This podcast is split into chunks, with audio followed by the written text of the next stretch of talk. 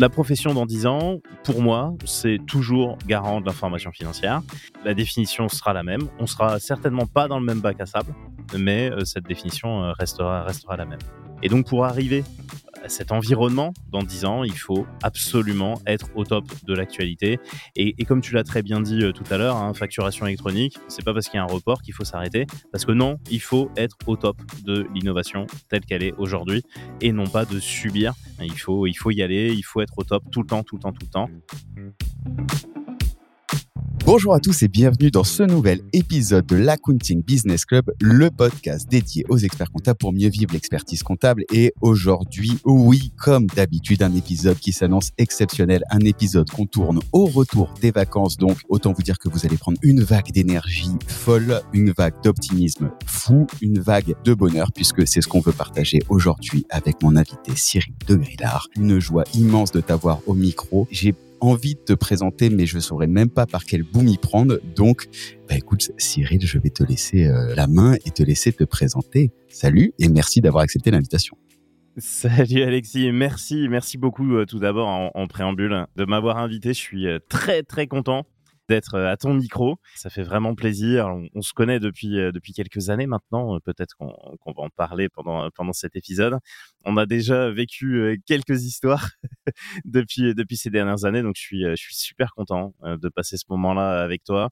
Je sais d'ores et déjà que l'objectif sera atteint, qu'on va passer un bon moment, qu'on va qu'on va véhiculer plein de bonne énergie parce que je sais que tous les deux on est on est vraiment vecteurs de ça. C'est peut-être le, premier conseil d'ailleurs. Hein, je crois qu'on va parler de, ce genre de, de sujet euh, eh bien cette énergie euh, qu'on véhicule euh, au quotidien, ce personal branding qu'on a qu'on a tous les deux, qui est essentiel et qui et qui donne justement et eh bien l'envie pourquoi pas et eh bien de, continuer dans, notre métier. alors je crois que tu m'as posé une question et alors ouais je suis d'accord, c'est pas évident de me présenter, même moi je sais pas trop, mais du coup je vais je vais je vais me présenter peut-être simplement en disant que je m'appelle Cyril, mon métier c'est expert comptable. Et en fait, euh, bah, mon métier se décompose en, en trois tiers. Un premier tiers euh, qui est euh, le métier d'un expert comptable traditionnel, où je fais des missions traditionnelles d'expertise comptable.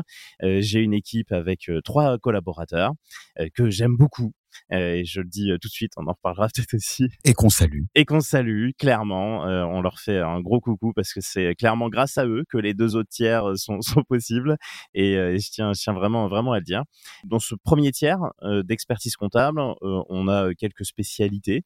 Une spécialité dans l'e-commerce, tout d'abord, parce que avec un lien assez fort avec la data un deuxième lien qui est les filiales françaises de groupes européens, parce qu'on aime beaucoup ça aussi.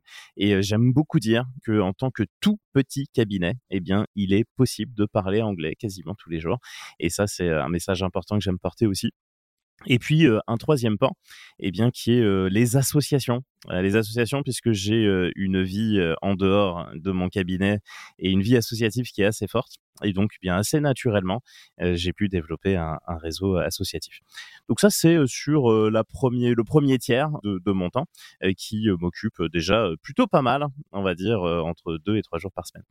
Un deuxième tiers, un deuxième tiers de, mon activité qui est une activité de formateur et de conférencier. Alors formateur à la fois pour la profession comptable, euh, je travaille notamment euh, au sein du CFPC. Le CFPC, c'est euh, l'institution nationale pour la formation de, la profession de la profession comptable. et puis, bah, forcément, je travaille ensuite dans beaucoup de régions, beaucoup de régions de France. Je me balade beaucoup dans le cadre professionnel pour aller animer ces formations. Je suis aussi pas mal investi pour les stagiaires du DEC. J'anime pas mal de formations pour les stagiaires du DEC. Parce que quand on est stagiaire DEC, eh bien, quand on fait ces trois ans de stage, il y a des formations à suivre. Et j'anime à peu près toutes les formations pour le stage et particulièrement celles sur la communication pendant pendant les trois ans. Et puis au niveau conférencier, eh bien, je me balade aussi pas mal sur tous les sujets en lien avec l'avenir de la profession. L'avenir de la profession est de se dire, euh, mon message, hein, mon message entre guillemets type, euh, c'est de se dire que la profession a un avenir formidable et eh bien de le prouver, de l'expliquer par le biais du digital, par le biais des soft skills, par le biais des nouveautés qu'on peut avoir dans notre profession. avant l'enregistrement, on parlait de la facturation électronique, hein, qui est un super sujet, un super sujet. Peut-être on en reparlera tout à l'heure, mais clairement, c'est un sujet toujours d'actualité. Peu importe quand l'épisode sera diffusé, ce sera sûrement un sujet d'actualité. Enfin, j'espère que tu vas le diffuser avant 2027, en tout cas. Je pense. Laisse-moi voir. Ouais, ce sera avant 2027. T'as raison, on, on, en reparlera parce que c'est un sujet en fait d'actualité, peu importe l'entrée en vigueur puisque c'est structurel pour les cabinets. Évidemment évidemment. Euh, c'est, j'ai envie de dire, euh, il fallait déjà depuis quelques mois euh, se lancer dedans. Ça donne juste le délai supplémentaire pour ceux qui ont finalement pas encore trop commencé, et eh bien pour commencer tout de suite. Hein. Ce, délai-là, il est, il est utile, utile pour pour cela.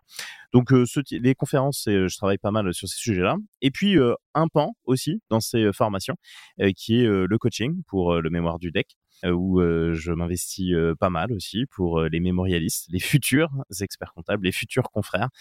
J'aime bien dire que je ne suis pas le prof et ce ne sont pas les élèves, hein, ce sont juste un expert comptable et un futur expert comptable qui, qui échangent ensemble sur, sur ce projet du mémoire. Donc c'est un sujet qui qui me passionne. j'aime j'aime beaucoup. Alors je baroude pas mal aussi, notamment via une association qui s'appelle l'Annex, qui est une très belle association des futurs experts comptables de, de France. Ils me font euh, confiance dans beaucoup de régions aussi et euh, j'anime dans beaucoup de régions. Je rencontre plein de gens et c'est euh, vraiment vraiment super. Et puis un troisième tiers dans mes semaines qui sont au niveau des institutions. au niveau des institutions, alors notamment le, CFPC, hein, qui est une institution évidemment en lien avec la formation. Un autre projet que j'aime beaucoup qui s'appelle le Lab 50, qui est l'observatoire du futur de la profession d'expert comptable et de commissaire aux comptes. Et l'objectif, eh bien, c'est de se dire à quoi va ressembler euh, l'expert comptable et le commissaire aux comptes dans les prochaines années. Donc voilà, j'espère que j'ai pas été trop long euh, dans, dans, ma présentation des trois tiers. Je pense que pour bien comprendre le contexte de l'épisode, parce que j'ai même pas encore donné le thème de l'épisode, mais c'est important de comprendre que tu connais bien la profession. Quoi. Oui, ça, ça va, effectivement. J'ai vu passer un poste, il me semble récemment. Ça fait combien de temps que tu as créé le cabinet du coup? Et oui, ça fait tout juste dix ans. Euh, j'ai dix ans. Euh, c'était le début, c'était les premiers mots de, ce poste-là, effectivement.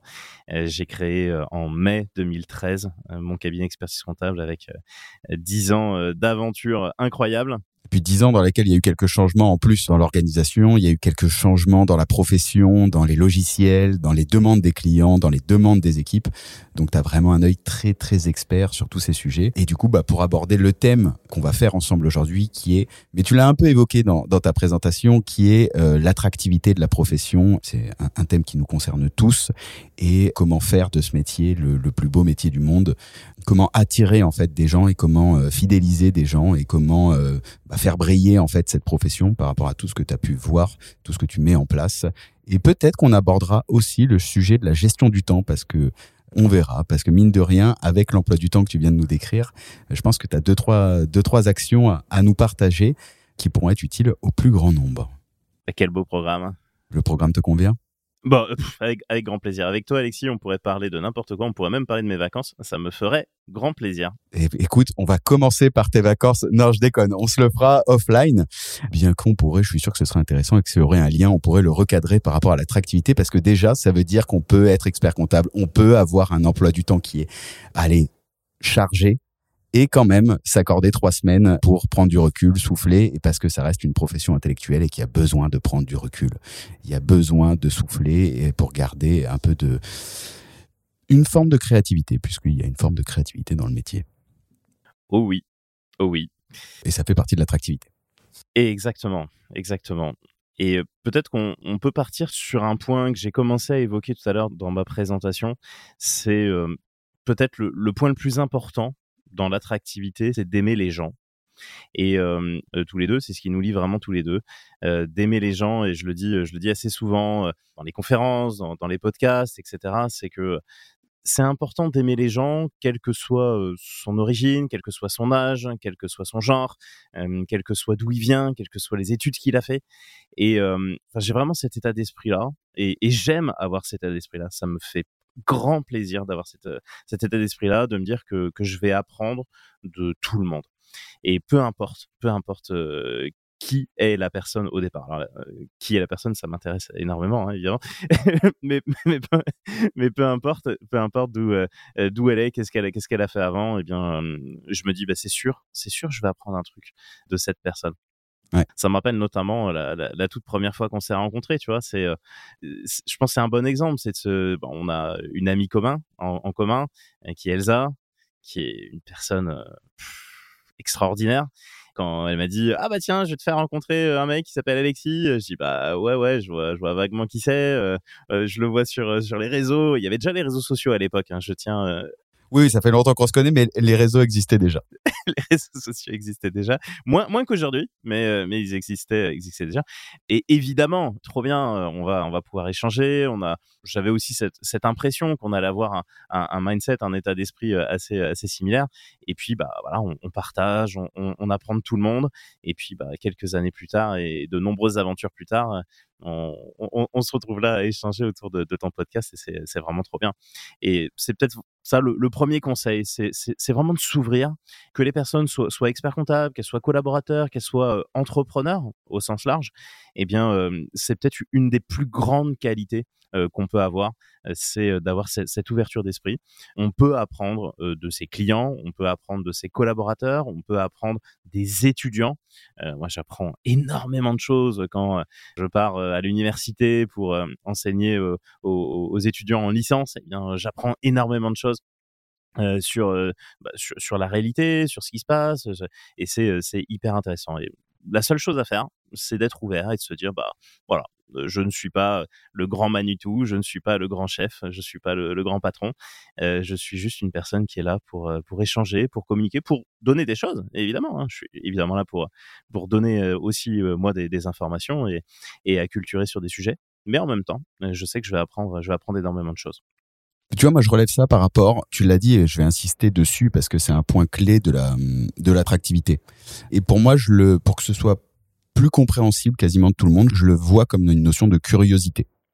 Tu vois, c'est moins engageant d'une certaine manière parce qu'aimer tout le monde, tout le monde ne peut pas aimer tout le monde. Parfois, on, choisit de rentrer dans la voie pour, euh, tu vois, on peut être euh, un peu renfermé, un peu, mais en fait, c'est une question de curiosité et on apprend forcément de quelqu'un qu'on a en face. Forcément, le client, il a euh, son organisation, il a ses sujets, il a sa vision, il a son expertise. On peut apprendre de lui, on doit apprendre de lui si on veut aller vers le conseil. Nécessairement, tout le monde peut apprendre de tout le monde. Et c'est pour ça que moi, je le mets plutôt d'un côté euh, curiosité. Et la curiosité de la profession, déjà permet de grandir au sein de la profession, au sein du cabinet, et faire rayonner, quoi. Tu pointes euh, du doigt quelque chose qui est essentiel c'est que parler avec des gens, c'est pas forcément être charismatique. Et c'est exactement ce que tu dis avec le, terme de, curiosité quelque part. Il faut juste avoir envie. On n'est pas obligé d'être la personne qui est au centre de, l'attention, au centre de la table, un dîner pendant une heure pour échanger avec des gens. Non, c'est juste se dire, on va parler, on va être curieux, on, va avoir envie de, savoir. Et donc c'est bah, petite précision par rapport à ça. J'aime beaucoup cette notion-là et cette précision-là de, curiosité. Et je lui remets encore une, petite une petite brique sur on n'est pas obligé d'être charismatique. Euh, on peut être leader et on n'est pas forcément charismatique quand on est un leader. C'est pas obligatoire et, euh, et c'est euh, important si je te fais le parallèle, tu vois, souvent, je vais faire un parallèle en deux secondes, mais c'est, je sais pas où je vais partir. Mais on parle de la vente, tu vois. Un vendeur, souvent, on, on, peut entendre qu'un vendeur, c'est quelqu'un qui a du bagou, c'est quelqu'un qui qui va savoir parler, qui va savoir enjoliver les choses, qui est potentiellement charismatique, etc. Euh, alors, je sais que dans la profession, c'est, le, le, mot vente n'est pas n'est pas quelque chose qui est encore bien vu et qui petit à petit, déjà, on n'est pas formé dans la vente dans tout le cursus, donc forcément, c'est pas quelque chose de naturel. Mais le lien, il est pareil. La réalité, c'est qu'un bon vendeur, les meilleurs vendeurs, ils parlent pas. Ils posent que des questions. Dans un rendez-vous, dans un entretien commercial, c'est même pas du 80-20, c'est du 90-10 et c'est le prospect ou le client. La logique est la même dans le coaching. Ça va être, ça va être la même chose dans l'accompagnement. Ça va être la même chose. C'est du 90-10, 90% du temps. C'est la personne qu'on a en face qui, qui, qui parle. Euh, et l'objectif, du coup, de la curiosité, c'est de poser des questions et c'est pas forcément quelqu'un qui est charismatique, c'est pas forcément quelqu'un qui a du bagou parce que la question, on peut même la donner maintenant, je peux la donner tout de suite, c'est pourquoi, c'est un mot. Et pourquoi tu as fait ça? Et pourquoi tu veux aller là? Et pourquoi? Et il y a cinq pourquoi et puis au bout des cinq pourquoi, on creuse et on voit où on y va. Mais complètement, complètement. Et, et, j'allais rebondir en disant et des questions ouvertes. oui, des questions ouvertes, exactement. Mais c'est important de le préciser. C'est important de le préciser. Oui, complètement. Il y, a, y, a, un autre truc que tu as dit euh, aussi, je, je, je, me prends un peu pour l'animateur là, mais c'est pas. Bah, vas-y, mon, cher, mon cher Alexis, mon cher. On, est dans une conversation aujourd'hui. il, y a, un autre truc que tu as dit, c'est euh, on peut pas plaire à tout le monde. Et ça, c'est un point justement euh, dont j'aimerais parler. C'est euh, la curiosité, c'est pas que avec des personnes avec qui on a un, un, sens commun tout le temps. Et je vais même aller encore plus loin, c'est que c'est intéressant aussi de s'intéresser aux haters. Alors, je sais pas si toi, du coup, Alexis, tu as des, des, des haters déjà ou... Je suis un petit peu, bien sûr. Un petit peu, hein, voilà. À partir du moment où tu acceptes de t'exposer, tu sais que ton message ne peut pas plaire à tout le monde. Et si tu veux qu'en plus ça marche, si tu veux être sincère et, et authentique dans ta prise de parole, ton message ne pourra pas plaire à tout le monde. Complètement complètement et voire même des personnes eh bien, qui vont essayer de mettre des bâtons dans les roues, qui vont par opportunisme ou, jalousie ou je ne sais quoi, vont chercher justement à, se mettre la, lumière sur eux par rapport à quelque chose que, je n'aurais pas fait ou que je n'aurais pas dit, etc. et sur le coup, tu dis, mais c'est incroyable euh, ce, genre de gens qui, ne peuvent vivre que euh, par l'intermédiaire d'autres personnes. Euh, moi, c'est aussi mon credo dans, la vie, c'est d'avancer sans jamais écraser quelqu'un, sans jamais être contre euh, une personne. Euh, si, je réussis, c'est parce que j'y ai mis euh, du travail, parce que j'y ai mis de la coopération, que j'y ai mis de la bienveillance. jamais, jamais de la vie, j'ai envie de réussir un truc parce que j'ai écrasé quelqu'un, parce que j'ai balancé une saloperie sur quelqu'un. Jamais de la vie en fait. Je me dis mais ces gens qui font ça, c'est au-delà en fait de c'est au-delà de, ma compréhension. Je me dis mais les gens qui font ça, mais comment après ils apprécient faire le travail qu'ils font. Tu as commencé l'entretien d'aujourd'hui en parlant d'énergie. À partir du moment où tu donnes de l'énergie aux gens, à partir du moment où tu, tu sais que c'est ton, c'est ce, ce qui te motive, enfin c'est pas ce qui te motive, mais c'est ton moteur. Voilà, c'est ce qui t'anime. Si tu commences, à partir du moment où tu vas commencer à, à avoir une énergie négative ou à, ou à parler en mal ou à perdre du temps, perdre du temps à se dire tiens un tel il a pensé ça, un tel il a dit ça, t'as vu tel poste, t'as vu comment il a fait, t'as vu où il est, sans même parler du fait de nourrir une espèce de jalousie qui n'a pas de sens ou un ego qui n'aurait pas de sens.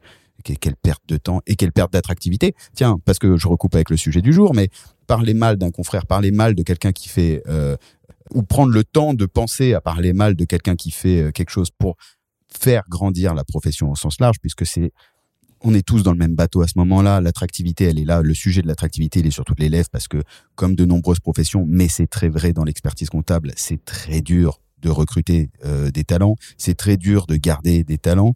Alors, c'est lié à, plein de sujets, évidemment. Mais déjà, le fait de garder une bonne énergie et l'optimisme et un message clair et positif auprès de tout le monde, c'est déjà, c'est déjà un pas en avant pour tous, quoi. Complètement, complètement. Et en même temps, en même temps, c'est du travail de faire ça. C'est-à-dire que, euh, bah, en fait, on n'a pas toujours des messages positifs, tu vois. évidemment, on n'a pas toujours des, bonnes énergies qui, nous arrivent, etc. Et, et, c'est un travail aussi de se dire, bah non, en fait, là, je vais garder une énergie positive par rapport à ça. il faut le faire activement, j'ai envie de dire. Et comment tu le fais alors? Parce que c'est vrai que ça peut t'arriver, quoi. Dans la journée, t'as des mauvaises nouvelles, t'as des, euh, as des trucs qui te sortent, t'as, t'as un coup de, comme ça. Dis, comment tu fais? Déjà, j'absorbe le truc. Je ressens, tu vois, cette négativité euh, aiguë euh, qui, qui ressort de, de, certaines personnes, de, de, certains, certains comportements. Je me dis, mais bon, sur le coup, je suis peut-être pas, pas bien. Et puis, je me dis, attends, c'est pas possible, tu peux pas te laisser emporter par, par ce type d'énergie. Et puis, tu vois, je me dis souvent, mais si toi, tu le prends pas bien, ou si toi t'avances pas, qui va le faire? Tu vois, ça peut arriver, on a un client, il y a un truc, il y a un sujet, ça râlouille sur un truc, on ne sait pas trop pourquoi, mais bon, ça râlouille. Il y a un mec qui commence à, râler sur je sais pas quoi sur les réseaux sociaux, je dis mais ok. Mais je dis mais au final, si moi personnellement, je vais pas ramener la, bonne énergie, qui va le faire et, et, tu vois, quelque part, je me porte le garant de ça. Euh, au quotidien, euh, que ce soit alors dans, dans la vie perso, euh, mais aussi dans la vie pro, avec mes équipes, avec mes collaborateurs, avec mes clients. c'est c'est mon vrai rôle, ça, tu vois. C'est mon vrai rôle de me dire, je suis ce messager qui va tempérer, qui va apporter, retransformer cette énergie un peu étonnante. Cette personne, elle parle. Bon, bah, c'est peut-être qu'elle a un problème, c'est peut-être qu'il se passe quelque chose, etc. Il y a peut-être quelque chose derrière tout ça. Et donc, on va comprendre, on va avancer, on va structurer pour aller et retourner dans l'énergie, l'énergie positive. Un, des trucs que j'avais pas dit par rapport à, mon cabinet, c'est on est un peu le, monde des bisounours dans, mon cabinet. Hein. et le chef des bisounours est, en face de toi. c'est que moi, mes, deux, les deux valeurs que je veux toujours porter, c'est le travail et la bienveillance. Et c'est obligatoire. C'est obligé. Entre les équipes en interne, évidemment, mais aussi avec les clients au quotidien et aussi avec les partenaires avec qui on travaille. D'ailleurs, nota bene, tu vois, les, les partenaires, tu vois, je pourrais dire mes fournisseurs qui me balancent des factures. Bah non, ce sont mes partenaires avec qui je travaille. les partenaires, notamment, j'ai une prestataire de paye. Je ne suis pas du tout spécialisé dans la paye. Au cabinet, on a quelques compétences via l'équipe. Et clairement, on a besoin d'une prestataire très qualifiée. eh bien, c'est clairement ma partenaire. et, et j'adore bosser avec elle. Et je la considère absolument pas comme une fournisseur lambda. Et tout ça, ça fait partie aussi du sens d'aimer les gens au, quotidien pour ce qu'ils font, pour le travail qu'ils font, pour le, les prestations qu'ils réalisent, et, etc. Non, mais tu vois, je voulais, je voulais rebondir sur la bienveillance parce que c'est, c'est, je pense que tu es l'une des rares personnes avec qui je peux discuter qui pourrait exprimer comment tu incarnes la bienveillance, comment elle s'incarne chez toi. Et j'aimerais que tu me la définisses un peu, tu vois, ce que c'est la bienveillance, pour pas que ce soit le mot bienveillance mis en ligne sur tous les sites internet de cabinet, parce que aujourd'hui, si t'es pas bienveillant, euh, ou si tu marques pas que dans les valeurs de ta boîte, t'es bienveillant, tu vas avoir personne qui va venir chez toi, tu vois. Et, je trouve que c'est un mot qui est un peu galvaudé aujourd'hui en termes de valeurs, alors que toi, tu l'incarnes. Euh, comment tu la transmets, cette bienveillance chez toi? Avant de répondre, petite anecdote. Ça m'arrive souvent de parler, euh, parler aux confrères, d'échanger avec les confrères qui disent ah, tiens, euh, euh, donne-moi des conseils du coup pour être meilleur, etc. Donc évidemment arrive le, sujet de la, bienveillance. Et puis, et puis bon bah du coup, quelles actions il faut que je fasse? Bah, bah, je sais pas, déjà prévoit peut-être un dîner pour échanger. Ah oui, bah d'accord, je vais faire un dîner, machin. Oui, mais non, en fait, c'est pas vraiment ça. c'est pas je fais un dîner et puis après il se passe rien. C'est la, la, bienveillance, c'est un ensemble. La bienveillance, c'est au quotidien, du moment où on se lève jusqu'au moment où on se couche. La bienveillance, c'est un état d'esprit que l'on ressent au, plus profond et à, à l'intérieur de soi. La bienveillance, c'est pas une action. La bienveillance, c'est pas amener le café ou faire un dîner ou faire une sortie etc. Ça, en fait partie. Ça, en fait partie, bien sûr. Mais, mais ce n'est pas, c'est pas ça la bienveillance. La bienveillance, c'est un état d'être. C'est une émotion, la bienveillance. Et donc, du coup, je pense si, si je devais définir cette notion de bienveillance, c'est justement cette, cette notion d'écoute totale, cette notion de non-jugement qui est qui est essentielle et de se dire bah voilà si même si je reçois quelque chose de négatif bah, c'est bon pas de jugement par rapport à ça. C'est pas parce que la personne n'est pas d'accord avec moi que c'est une, c'est un con ou que c'est une conne. Euh, non, euh, elle n'est pas d'accord avec moi. Bon, qu'est-ce qui se passe? Pourquoi? Qu'est-ce qui se passe? Qu'est-ce qui arrive? Euh, La personne balance une fake news sur moi. Ah bon? Pourquoi? Qu'est-ce qui se passe? C'est quoi son intérêt de faire ça? Et du coup, même si, bon, oui, sur le coup, évidemment, je dis mais ah, c'est qui ce, con ou c'est qui cette conne? Mais évidemment. Tu restes un être humain. Tu es un bisounours humain. Je suis un bisounours humain, exactement. Mais au final, de me dire mais c'est quoi le truc qui est derrière, c'est quoi ce qui s'est passé? Et puis, bah, bien souvent, évidemment, c'est pas l'auteur de la fake news qui va m'appeler pour me dire j'ai balancé une, saloperie sur toi.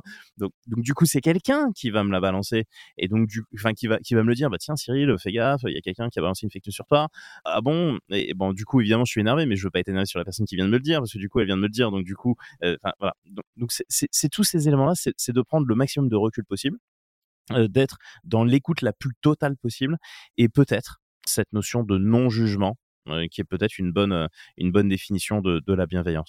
Donc la bienveillance pour toi, c'est l'écoute et le non-jugement. Le non-jugement dans tout ce que tu viens de dire, c'est quand même super important. Le recul, ok, tu prends ce qu'on te dit et tu ne juges pas. Complètement.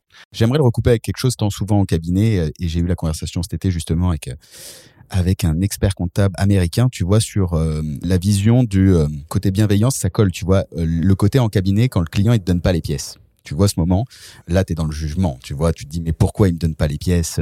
Enfin tu d'abord la vérité c'est qu'entre nous tu dis pas pourquoi il me donne pas les pièces. Tu dis il me donne pas les pièces, ça m'emmerde, euh, je, je peux pas gérer mon dossier, etc. Et, ils ont le même problème. Tout le monde a le même problème. T'as beau, enfin, t'échanges souvent à l'international aussi, tu vois, tout le monde a le même problème. C'est, c'est, ce qui est incroyable avec cette profession, c'est que c'est la, où que j'échange euh, en Australie, en Angleterre, aux États-Unis, c'est les mêmes sujets. La construction du métier, c'est la même. Et il m'expliquait que justement, il a activé avec ses équipes un truc qui fait que personne, en termes de, de bienveillance, c'est que tu ne vas pas juger ton client sur pourquoi il merde, il me donne pas les pièces, etc. Mais, mais plutôt pourquoi il me donne pas les pièces. Tu vois, les mots qui sont dits, c'est les mots ont leur importance hein, euh, au sein des cabinets parce que si tu commences à être merde, il me donne pas les pièces, c'est un, c'est un, c'est un, il est chiant ce client, il me donne pas, tu vois, et, en fait tu tu crées une boucle négative et dans la bienveillance, il m'expliquait que justement maintenant systématiquement ses équipes et lui se posent la question de dire mais pourquoi il me donne pas les pièces? Qu'est-ce que je peux faire pour qu'il me donne les pièces? Quelle est sa situation euh, qui fait qu'il me donne pas les pièces à ce moment-là quoi? Mais complètement ce qui colle avec la bienveillance. C'était pour être un peu concret. Euh, en plus, avec un cas client que tout le monde connaît dans les cabinets, puisque euh, les clients donnent pas les pièces, c'est normal. C'est notre rôle à nous, en tant qu'entrepreneur client, d'embêter le cabinet euh, en ne lui donnant pas les pièces, comme tout le monde le sait. Mais quelles sont tes sources d'inspiration, du coup Parce que du coup, ça, rebondit, tu vois, ça rebondit par rapport à ça. On a un petit peu préparé l'épisode quand même, un minimum. Et, et du coup, on s'est dit, tiens, à un moment, ce serait intéressant de parler des sources d'inspiration. Et comme ça colle vachement là, euh, je pense que c'est intéressant d'en parler maintenant. Ça me fait penser à deux bouquins que j'ai lus euh, il y a euh, assez récemment. J'ai le titre en anglais, je ne sais pas s'il est traduit en français. Ça s'appelle Good Leaders Ask Great Questions. Et, en fait, ça, permet justement de réfléchir justement à, l'art du questionnement par rapport à l'art d'être leader. Ah oui, c'est John C. Maxwell. De toute façon, on on le mettra évidemment les références ci-dessous. Top, c'est un bouquin vraiment que j'ai adoré, j'ai beaucoup aimé. Ça donne vraiment ce lien de comment on peut faire pour être leader sans être forcément euh, une star de l'éloquence, tu vois, par le prisme justement de la question. Du coup, ça, ça rejoint vachement ce que, ce que tu disais. Et euh, un autre bouquin, alors que je suis en train de lire, je serais pas encore euh, capable de juger de la pertinence énorme de, de ce livre, mais pour l'instant, je, je trouve qu'il est bien. C'est Start with Why de Simon Sinek. Voilà. Bon, bah voilà, très bien, super. J'allais chercher le nom de l'auteur, donc merci, euh, merci de l'avoir euh, cherché pour moi. et euh, que, je suis en train de lire. Qui existe. Alors celui-là, pour le coup, il a été traduit en français, c'est sûr. C'est un livre à l'américaine, mais qui est, fondamental pour comprendre le, pourquoi en fait tu fais ta boîte, pourquoi tu fais quelque chose. Dans la continuité de ça, avant de le lire, même on peut recommander, je peux recommander en fait avant de lire, de regarder la vidéo du TED Talk de Simon Sinek où il explique en fait le Golden Circle, euh, notamment du pourquoi il faut commencer par le why, qui est super intéressant. Dans un cabinet d'expertise comptable, il y a un why. Tous les experts comptables ne font pas ce métier pour la même raison et il y a vraiment ce sujet de savoir pourquoi, quel est le drive en fait de la personne qui a voulu monter sa, sa société, même si c'est un cabinet d'expertise comptable et en un très bon exemple qui le métier traditionnel et pourtant il n'y a pas que ça. Ton why il est différent. Oui complètement complètement. Et puis, il y a faire le métier traditionnel et la manière de faire le, métier traditionnel. Et je pense que c'est ça aussi qui apporte, entre guillemets, l'attractivité par rapport à mon cabinet. Aujourd'hui, je suis pas spécialement dans, un process de, recrutement. Je l'ai jamais vraiment été. C'est pas dans mon état d'esprit d'avoir euh, plein de collaborateurs. Alors, j'ai eu une phase à un moment où je me dis, ouais, le, nombre de collaborateurs est en lien avec la réussite de mon cabinet. Tu as eu cette phase quand à peu près dans, dans la création? C'est 2013, 2016, 2017. Et là, je me suis dit, allez, plus tu as de collaborateurs, plus tu réussis. Et puis, donc, on est arrivé à 10 collaborateurs. Et en 2017, je dis, non, j'en ai marre, en fait. J'en ai marre euh, parce que euh, plus tu as de collaborateurs, moins c'est facile d'avoir la qualité que tu veux vraiment euh, dans ton cabinet d'expertise comptable. Et donc, on est passé de 10 à 4. Tu vois, et aujourd'hui, on est 4 on est resté depuis 2017 dans, cette, dans cette philosophie-là. Et tu vois, l'idée, c'est que bah, quand on est quatre, c'est beaucoup plus facile de choisir ses clients. Et ça, je pense que c'est essentiel pour l'attractivité de mon équipe de se dire, bah, en fait, les clients, on les choisit. Les clients qui, qui sont pénibles, bah, on n'en veut pas. les clients, justement, comme tu disais tout à l'heure, qui tardent pour donner des pièces, on n'en veut pas. On veut que des clients avec qui on va pouvoir aller plus loin à chaque fois. Et donc, donner les pièces, bah, c'est l'étape zéro, en fait c'est l'étape zéro d'une collaboration entre un cabinet d'expertise comptable et, un client. Donc si déjà l'étape zéro c'est compliqué, je dis pas évidemment que des fois il manque des pièces. évidemment, je, caricature un, tout petit peu évidemment, mais euh, mais celui qui attends, ça fait six mois qu'on te demande tes pièces, merde. Tu vois, non, ça non, ça ça n'existe pas. Ça n'existe plus chez nous parce que bah voilà, euh, moins de collaborateurs, moins de clients et on choisit à fond le truc. Et tu vois, les, trois axes dont, je parlais tout à l'heure de, mon cabinet, c'est des axes qui sont choisis. C'est des axes qui nous intéressent tous et c'est des axes où on va avoir bah, plein d'innovations, plein de, plein de nouvelles choses à voir, etc. c'est ces trois axes qui sont pas du tout plan-plan, hein, clairement. Et donc, et, et, qui, qui nécessitent justement de se former, de d'aller plus loin à chaque fois, de se poser plein de questions, etc. Donc ça, c'est des choses que, que, que, que j'aime beaucoup.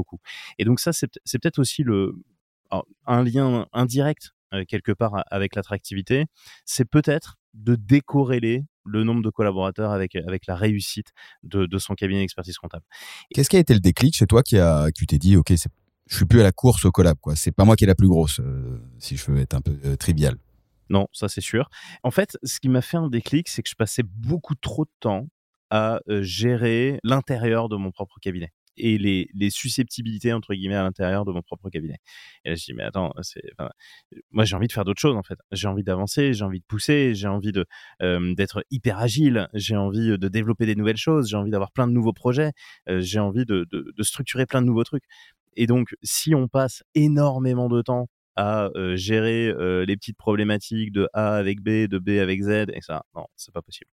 Et donc, du coup, ça a été un, véritable choix qui a pas été simple. Hein. Euh, tu vois, je, le dis comme ça, mais, mais au départ, ça n'a pas été simple de me dire, en fait, non, le nombre de collaborateurs n'est pas un indicateur de réussite pour mon cabinet. C'est pas facile, en fait, quand tu es dans le mood et que tu dis, allez, euh, plus un, plus un, plus un, plus un, et tu dis, bah, en fait, non, euh, c'est pas facile. C'est pas facile de faire ce choix, mais vraiment, et avec un recul aujourd'hui de, quelques années, c'est peut-être la meilleure décision que j'ai faite de mes 10 ans dans, ce cabinet d'expertise comptable. Et, euh, et aujourd'hui, j'en suis très heureux. J'ai plein de projets euh, qui sont euh, dans et en dehors de, la profession et, j'en suis hyper, hyper heureux par rapport, par rapport à ça. Outre l'ego d'avoir et de pouvoir dire lors de diverses réunions, euh, j'ai euh, X personnes euh, dans mon équipe et du coup, c'est moi le boss, qui est quand même, à mon avis, un, un, ego trip plus qu'autre chose. Au bout d'un moment, t'as mine de rien un truc financier. Tu vois, le modèle économique du cabinet, c'est allez, je grossis, je grossis le trait, mais t'as plus t'as de personnes, plus ça veut dire que chaque personne fait 100 000 euros de chiffre d'affaires hein, dans la tête de chacun quand on pose la question entre 80 et 120 000. Hein, voilà, on peut pas, on peut parler argent. Donc ça veut dire que lorsque tu fais ce choix, tu acceptes de réduire ta REM Comment tu le vis? Désolé, mon cher Alexis, mais je vais contrer ce que tu viens de dire. C'est que euh, je suis beaucoup plus rentable avec ma petite équipe qu'avec 10 personnes. Pourquoi? Parce que, alors pour, plusieurs raisons. C'est que euh, euh, bah déjà, je choisis plus mes clients et notamment dans le choix des clients, c'est je vais pas accepter n'importe quel client parce que oulala mince, il y a quelqu'un qui est pas occupé à 100%, donc il me faut des nouveaux clients, donc euh, je prends n'importe quoi et donc tant pis, je brade mes prix parce que je vais être le premier et je vais être meilleur que l'autre qui fait des prix n'importe quoi. Non, ça tout ça et je m'en fous complet quoi. Aujourd'hui, c'est mon prix. Oui, je suis plus cher que les autres? Bah oui. Euh, moi, mon objectif, on en parlera euh, peut-être tout à l'heure, c'est mon objectif, c'est le meilleur rapport qualité-prix. Voilà, c'est ça mon objectif. Et on, en reparlait. j'étais j'étais en Vendée là en fin juillet. J'ai rencontré, enfin j'ai rencontré, j'ai déjà rencontré, mais j'ai échangé avec un confrère qui s'appelle Olivier Den. Je sais pas si, si tu vois. Je, je, le vois sur les réseaux, mais on se connaît pas. Mais qui me semble qu'il a un podcast aussi d'ailleurs. Il fait plein de choses. Super personne. Et justement, on parlait de cette notion de, de meilleur rapport qualité-prix. Une valeur que, qui, est, très commune justement entre Olivier et moi par rapport à ça, que j'ai beaucoup aimé. Euh, donc je, donne le truc, mais je me permets de, citer, euh, de citer ma, source par rapport à ça. Donc ça, ça fait partie, tu vois, des rapports de qualité. Et donc du coup, bah, tu choisis tes clients. Euh, donc du coup, euh, tu fais moins euh, pression sur les prix de nivellement par le bas de tes prix. Et donc, bah, ton équipe, elle est forcément beaucoup plus contente par rapport à ça. Et donc, on est plus rentable. Et donc, mes collaborateurs ont une rémunération juste probablement on n'est pas le cabinet qui paye le mieux de France probablement. Je ne sais pas quel est le cabinet qui paye le mieux trans, mais en tout cas, euh, probablement, je ne suis pas le, top 1 euh, par rapport à ça. Mais néanmoins, euh, il y a un rapport qualité-prix. Il y a un rapport qualité-prix par rapport au travail qui est fourni. Il y a un rapport qualité-prix par rapport à la qualité qu'on fournit aux clients, etc., etc. Et donc, au final, bah, si on se retrouve avec quatre collaborateurs, eh bien, on, choisit finalement tout ça. On va plus dans la valeur ajoutée et donc, bah, in fine, on, est plus rentable par rapport à tout ça. Donc c'est et, et, encore une fois, je, vais, je, vais le dire peut-être un, peu, un peu direct, mais il y a une vraie différence entre le chiffre d'affaires et le résultat. Quoi. Et c'est important de le rappeler, même pour des cabinets d'expertise comptable, mais bien sûr. Mais c'est ça, c'est ça, c'est entre guillemets une évidence ou en tout cas un, conseil facile de dire faut attention euh, de bien euh, faire la différence entre le chiffre d'affaires et les résultats mais c'est euh, c'est ça c'est que le nombre de collaborateurs augmente le chiffre d'affaires mais il augmente pas forcément le résultat slash la rémunération du, dirigeant à la fin. Quoi. Petite nuance par rapport à ça, et je pense qui est, importante aussi, et notamment pour la nouvelle génération des experts comptables ou des futurs experts comptables. Euh, oui, évidemment, avoir des collaborateurs, c'est trop bien parce que euh, on crée de l'emploi, euh, on est ultra fier de ça. Moi, je suis super fier de, de créer de l'emploi en France. Euh, alors surtout, si je remonte à 10 ans, tu vois, créer de l'emploi en France, euh, c'était pas euh, autant tendance qu'aujourd'hui. Et, et, on voit les, les, courbes du chômage qui diminuent. C'est une super nouvelle et vraiment très très très content de ça. Euh, bon, il y a 10 ans, c'était c'était pas vraiment le cas. Donc tu dis attends, il y a un chômage de ouf et en plus je crée de l'emploi. c'est clairement une aventure que je souhaite à, à, tous les tous les experts comptables et tous les futurs experts comptables de, créer de l'emploi, c'est vraiment vraiment super. Mais en même temps, c'est pas euh, un indicateur de performance. Le nombre n'est pas un indicateur de, de, performance pour pour sa réussite euh, entrepreneuriale en tout cas. Mine de rien, bien se poser à la création de savoir réellement ce que tu veux, quoi. Et si tu le fais pour toi ou si tu le fais pour l'ego et l'image extérieure et le faire pour les bonnes raisons tu relèves un point, je suis trop content que tu en aies parlé et c'est cool que ce soit toi qui le dises, tu vois, parce que ça a plus d'impact que forcément si, si je peux le dire, mais c'est une notion qui est très axée sur la proposition de valeur de ce que tu délivres. Et tu as moins de clients, tu vends plus cher, forcément, tu marges mieux, point. Il y a pas de, c'est par rapport à la valeur que tu délivres, tu vends de la valeur, tu vends pas du temps. Bah, complètement, tu vois, et j'ai envie de te dire, presque jamais, et pour pas dire jamais, tu vois, peut-être en dix ans, ça m'est peut-être arrivé euh, trois fois, tu vois, des problématiques de prix. Tu vois, c'est c'est tellement rare, tu vois, que j'ai envie de dire jamais, tu vois, même si euh, c'est ouais ouais, bah trois fois en dix ans, ça va. Voilà, tu vois, c'est que dalle. Et euh, de, de, clients qui disent oh là, du coup, un peu cher, machin. franchement, ça ça arrive jamais, quoi ça arrive jamais parce qu'il y a, ce, fameux cet équilibre entre la qualité euh, qu'on fait et le, prix euh, le prix qu'on propose euh, qui est, qui est cohérent tu vois? C'est pas je suis pas ultra cher juste pour le plaisir d'être ultra cher. C'est que je propose d'autres choses en plus en complément. Et donc l'entrepreneur trouve ça logique finalement de, de, de payer pour ça. À partir du moment où il est satisfait, on fait une prestation de service, tu vois, t'es prestataire, t'es partenaire, tout le monde est libre de pouvoir changer hormis le fait que tu ton contrat de lettre de mission, bah, si la personne n'est pas satisfaite, elle, elle rompt le contrat, elle va chez un autre. Et à partir du moment où tu as de la fidélité, tu pas de, de churn, euh, d'attrition euh, de, de, tes clients, bah, c'est que la qualité de service et ton client il est satisfait de son service. Quoi. Et en effet, c'est plus simple à, maintenir. En fait, en fonction des stratégies, en fonction du service que tu délivres, si tu fais de la prod, prod, prod, prod, prod, à limite, ouais, je pense que tu as des moyens de, de scaler, de, d'automatiser au maximum, mais après, à voir comment tu le prices. Quoi. Complètement. Quelques astuces par rapport à ça euh, pour justement se dire mais comment on fait pour se retrouver dans, dans un système de qualité?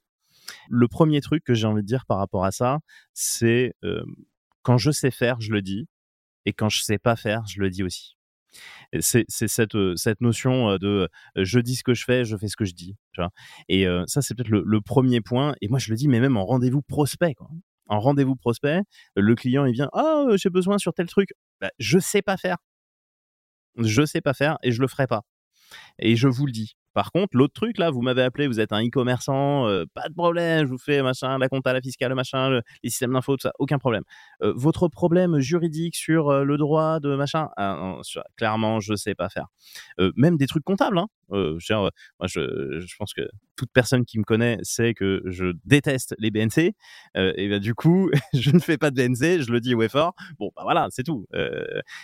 c'est très clair. Et, et, et, je vais jamais je vais jamais dire ah non, euh, je sais faire, ouais ouais, on va se dépatouiller, on va faire ça un peu machin et tout. Non non. Si je sais pas faire, je le dis. Et par contre, j'ai quelqu'un qui peut le faire à côté. Et ça, c'est c'est la marche supplémentaire qui est, qui est importante. C'est vraiment d'assumer ce qu'on sait faire, d'assumer ce qu'on sait pas faire. Et quand on sait pas faire, on a quelqu'un qui, qui sait le faire à, notre place. Et ça, c'est vraiment euh, vraiment important.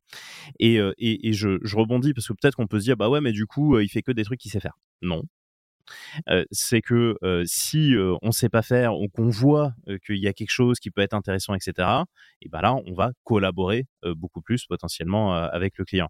Évidemment, on découvre toujours plein de nouvelles choses, on, fait toujours plein de nouveaux projets, etc., etc. Bah forcément, la première fois, on ne sait pas faire, forcément, puisqu'on le fait pour la première fois. Donc ça n'empêche pas de se donner des défis, de se donner des objectifs. Ça, clairement. et puis, ça n'empêche pas d'avoir des nouveaux clients qui sont dans des secteurs d'activité qu'on connaît pas. Mais on se dit, OK, on a déjà une compétence dans ça, on va pouvoir potentiellement l'amener dans, dans, ce, dans, ce, cette cible-là. Et puis, on va apprendre tout le reste. Et évidemment, on va se donner les moyens, on va se former, on va s'informer, on va lire des bouquins, on va faire des formations, etc. etc. Donc, ça n'empêche pas d'avoir des objectifs et de continuer à, progresser, à grandir, hein, évidemment. Donc ça, c'est le premier conseil, c'est bah, vraiment de savoir ce qu'on sait faire, ce qu'on veut faire, ce qu'on veut pas faire et ce qu'on sait pas faire. Et de le dire. le deuxième truc, et tu en as très bien parlé, c'est d'utiliser les dernières technologies tout le temps. dès qu'il y a une nouvelle technologie, dès qu'il y a une innovation, eh bien, on va s'entraîner, on va tester, on va mettre en place, et c'est d'être au top de la nouvelle technologie. Et ça, c'est un point qui est, qui est, important, alors que j'ai depuis, depuis la création, hein, tu vois, depuis, depuis 2013. Pour te dire, en 2013, quand j'ai créé mon cab, il y avait zéro papier dans mon cabinet. Alors j'étais un peu un ovni hein, à l'époque. Pour l'époque, ouais. Ouais, ouais, ouais c'est vrai un vrai ovni pour l'époque. Et, euh, et, au final, eh bien, euh, bah ok, je suis pas resté sur mes lauriers en me disant parce qu'à l'époque, hein, on utilisait Google Drive et on mettait des PDF et on mettait des noms de PDF dans les Google Drive qui se, bah, tu vois, des, trucs, bah, des trucs parce qu'il y avait, il y avait rien quoi, tu vois, tu vois, Dext n'existait pas, toutes les box dans tous les sens n'existaient pas. bon bah du coup, forcément, il fallait faire comme on pouvait. Bah, C'était à peine si tu avais un scan bank, je pense, 2013, euh, un truc comme ça. Euh, ouais, c'était ouais, c'était très très euh, euh, très très exploratoire.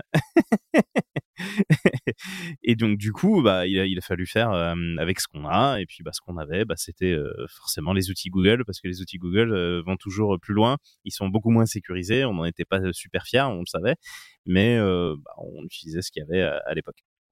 Et, et, donc du coup, ça c'est vraiment d'être au top de l'innovation tout le temps. et donc aujourd'hui, c'est quoi Aujourd'hui, c'est quoi? Bah, C'est deux choses. Hein. La première chose, c'est la facturation électronique. bah oui, évidemment, c'est l'innovation de, de, de, demain, hein, si je puis dire. Hein. C'est l'innovation d'aujourd'hui, plutôt. bah oui, évidemment, il y a les PDP, il y a les PPF, etc. Donc tout ça, il faut être à fond là-dedans. et donc, bah, dès que c'est possible, euh, consacrer du temps pour mettre en place ce, type d'outil. C'est pas parce que la loi n'est pas applicable qu'on peut pas le faire. Donc clairement. Donc là, on y va, on se met dans les nouvelles techno, on se met dans, la facturation électronique, on, va à fond là-dedans. nous, on est pilote par rapport à ça. On en parlait tout à l'heure. Je, suis référent au niveau du conseil régional de, l'ordre par rapport à la facturation électronique. On, on s'investit. Alors le but, c'est pas forcément que tout le monde soit référent de la facturation électronique. C'est pas ce que je dis. Mais déjà, si on est référent de soi-même, déjà c'est pas mal. On est référent de soi-même, on, s'instruit, on, se forme euh, et on se dit oui, euh, je vais le mettre en place et je vais pas attendre que tout soit calé pour, pour enfin me lancer dedans. Hein, ça, c'est vraiment important. C'est maintenant, quoi. Peu importe le délai, en fait. Peu importe la date de mise, de rentrée en vigueur. On, ne peut pas se laisser driver, le, on peut pas se laisser conduire sa boîte par l'État. Exactement. Mais c'est ça. Mais c'est ça. Et, en plus, les, technologies, euh, tu vois, quand, tu parles aux, prestataires et, aux éditeurs de logiciels euh, qui ont déversé des, millions d'euros hein, aujourd'hui pour euh, que les PDP euh, fonctionnent, bon, bah, on, peut quand même se dire qu'il y a une chance que la facture, elle passe du point A au point B euh, avec, avec ces investissements et ces innovations. Donc, il n'y a, y a pas un risque démesuré. Et puis, au pire, j'ai envie de dire, si la facture, elle déconne, bah, tant pis, on l'envoie par mail et puis voilà, c'est fini. Enfin, je veux dire, c'est pas grave, c'est pas grave. Euh, s'il y a 80% des factures faciles qui partent, bon, bah, déjà c'est 80% euh, de temps gagné, quoi. Donc, euh, donc on, y va, on fonce. Bah, si ça, si ça déconne un peu au début, c'est pas grave, c'est pas grave. c'est pas parce qu'il y a des petits problèmes que ça fout en l'air tout le, tout le process. Mais attends, on va même le dire, ça déconnera au début, c'est normal. Non mais c'est la logique de l'innovation. Je veux dire, quand tu, quand tu passes par une boîte qui est une start-up et que tu travailles avec elle avant les trois premières années, tout le monde sait qu'aujourd'hui, une SaaS qui existe depuis moins de trois ans, tu vas essuyer des plâtres, tu es un partenaire, tu grandis avec. Et tu te nourris aussi de ce qu'ils sont capables de t'apporter quand il y a un nouvel éditeur. on va on va prendre le cas de Penny Lane, tu vois, qui est sorti de qui est sorti de terre euh, il y a il y a quatre ans au moment où on enregistre. Forcément, quand tu le prenais au début, t'essuyais des plâtres. Forcément, aujourd'hui, t'essuies peut-être encore des plâtres, mais par contre, tu peux aussi te nourrir de leur culture, de voir comment ils évoluent et de savoir comment tu peux apporter ça à tes clients, à ton entreprise, etc et pas te laisser dicter le, le, principe de ok bon bah ça a été décalé parce que là en l'occurrence au moment où on enregistre on, a appris que l'entrée en vigueur de la facture électronique allait être décalée et, euh, et certains peuvent commencer à se dire bon bah c'est pas grave je verrai ça plus tard. Non non non non non. Exactement. Ça c'est le maître mot non, il faut pas décaler la facture électronique, euh, bien sûr. Et, toujours dans, les nouvelles techno, et un sujet euh, dont on entend euh, beaucoup, beaucoup parler aujourd'hui, hein, c'est le, fameux ChatGPT et, et, et consort et qu'on sort. Et bon, bah ça, évidemment, il faut utiliser ChatGPT dans, dans, dans, la profession, dans la profession comptable. Évidemment, il faut s'acculturer à ça. évidemment, il faut savoir utiliser ces outils. donc, à, à l'heure où, à l'heure où on se parle, on est à ChatGPT 4. le, le 5 arrive. bon, bah, du coup, toute personne qui n'a pas encore commencé à utiliser le GPT 3.5, bah, du coup, il, a déjà un ou deux trains de, de retard par rapport par rapport à ça. Et, et, et, du coup, c'est de l'utiliser, mais en bonne intelligence. C'est que ChatGPT est un outil, ChatGPT est un logiciel qui est ultra performant, qui est très intéressant. Et donc, comment on l'utilise aujourd'hui dans, dans, dans, la profession. Et donc, c'est c'est des sujets qu'il faut absolument utiliser. Moi, mes équipes, je leur dis, bah, utilisez ChatGPT. C'est important. il faut regarder qu'est-ce qui se passe, comment ça marche. Et puis, on, on, regarde, on voit comment ça fonctionne, on voit qu'est-ce que ça peut nous apporter. moi, j'utilise beaucoup dans ma communication digitale, par exemple.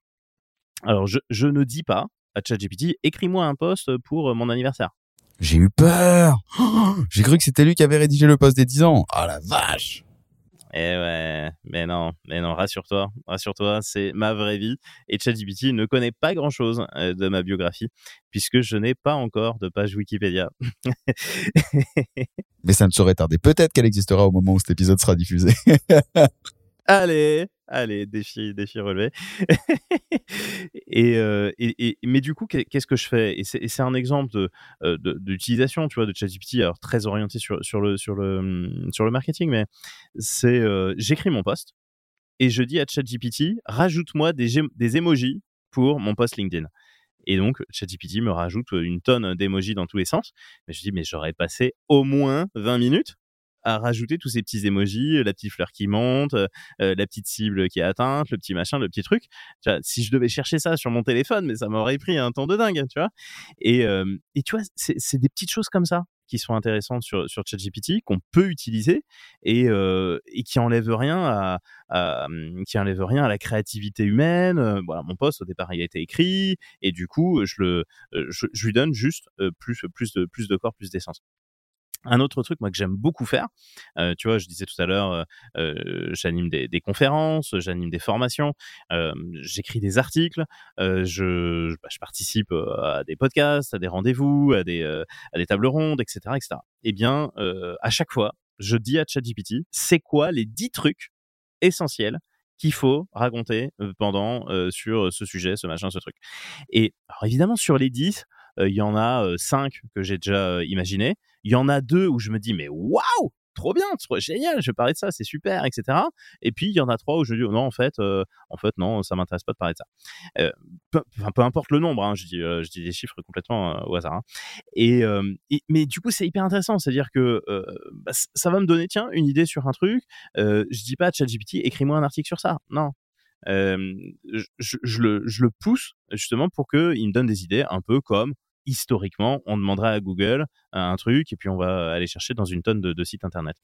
Donc c'est euh, c'est un vrai outil qui fait gagner du temps, euh, qu'il faut utiliser euh, en connaissance de cause. Hein, évidemment, on met pas des fakes dans ChatGPT, hein, ça c'est clairement la base et c'est important. Tu as raison de le répéter. Et oui, parce que euh, les outils aujourd'hui d'interprétation de, de, data, etc., sont, sont phénoménaux, mais on met pas euh, d'informations financières dedans, euh, clairement. mais il y a plein d'autres choses à utiliser, plein plein d'autres choses qu'on peut qu'on peut en faire et qui sont essentielles. Donc c'est on peut recouper avec l'attractivité de la profession. On peut lire qu'avec ChatGPT ou, ou autre IA, le métier va disparaître. les comptables sont quasiment toujours dans le top 5 des professions qui vont se faire robotiser. Ça a une notion, tu vois, où ça peut faire peur à tort ou à raison, je sais pas. Qu'est-ce que tu peux répondre, soit aux confrères, soit aux équipes, tu vois, qui peuvent se dire, bah tiens, moi ça me fait peur. Même même moi, tu vois, dans la notion marketing, moi je suis intimement convaincu que puisque tu en parlais, tu l'utilises sur le marketing, pour le coup, c'est euh, un indispensable. C'est-à-dire qu'évidemment, ça va transformer notre façon de faire, euh, soit des stratégies marketing, soit des posts de réseaux sociaux, soit ça n'enlèvera rien la relation humaine, mais ça va, ça va quand même changer pas mal de choses. Donc ça a pu faire peur même euh, chez moi ou dans mon entourage euh, sur les pros du market en disant ok, qu'est-ce qui nous arrive, comment ça faire, où on sera demain? Qu'est-ce que toi tu peux répondre aux confrères ou aux collaborateurs qui voient arriver ça et ils se disent mince, je vais devenir un robot, on va me prendre mon job? J'aimerais citer un, un autre podcast qui est Génération Do It Yourself de Mathieu Stéphanie. et donc que je recommande effectivement dans mes sources d'inspiration. c'est vraiment un, podcast que j'aime beaucoup et, j'aime beaucoup utiliser mon, temps de métro, mon temps de voiture pour pour écouter pour écouter les, les, podcasts de, Mathieu Stéphanie. Alors ce qui est super, hein, c'est des podcasts longs. qui durent 2-3 heures, hein, ça, peut être, ça peut être très long. Ouais, il peut y avoir des, beaux 3 heures. Voilà, alors on peut l'écouter en vitesse 1.5 quand, ou 1.75 quand on est, quand on est aguerri, du coup ça, ça prend un peu moins de temps. Sérieux? Ah, Je savais pas.